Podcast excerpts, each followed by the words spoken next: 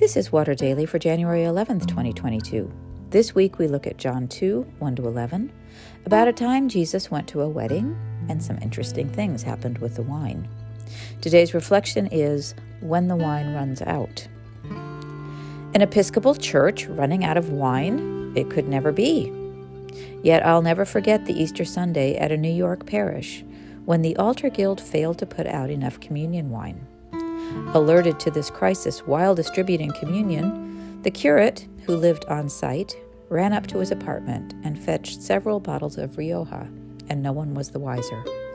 Except that those seated in the back half of the thousand seat sanctuary thought, not unlike the steward in this week's story, wow, they really get the good stuff out at Easter.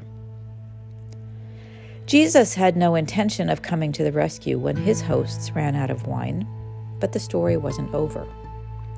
When the wine gave out, the mother of Jesus said to him, They have no wine. And Jesus said to her, Woman, what concern is that to you and to me? My hour has not yet come. I love the way it says, when the wine ran out, as though it were a given that the wine would run out.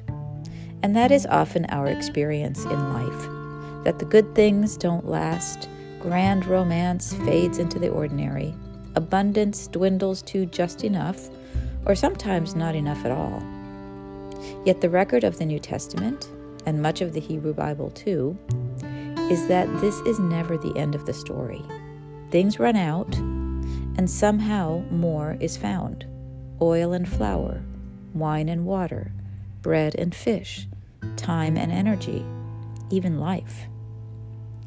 Our invitation in those moments when it seems the wine has run out is to widen the lens and see where in the picture abundance might be found.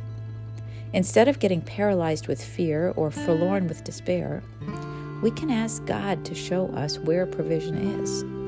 We can pray for an infusion of hope, which fuels our creativity and openness to new ways of thinking and we can share our concerns with people around us and learn their perspective on the matter.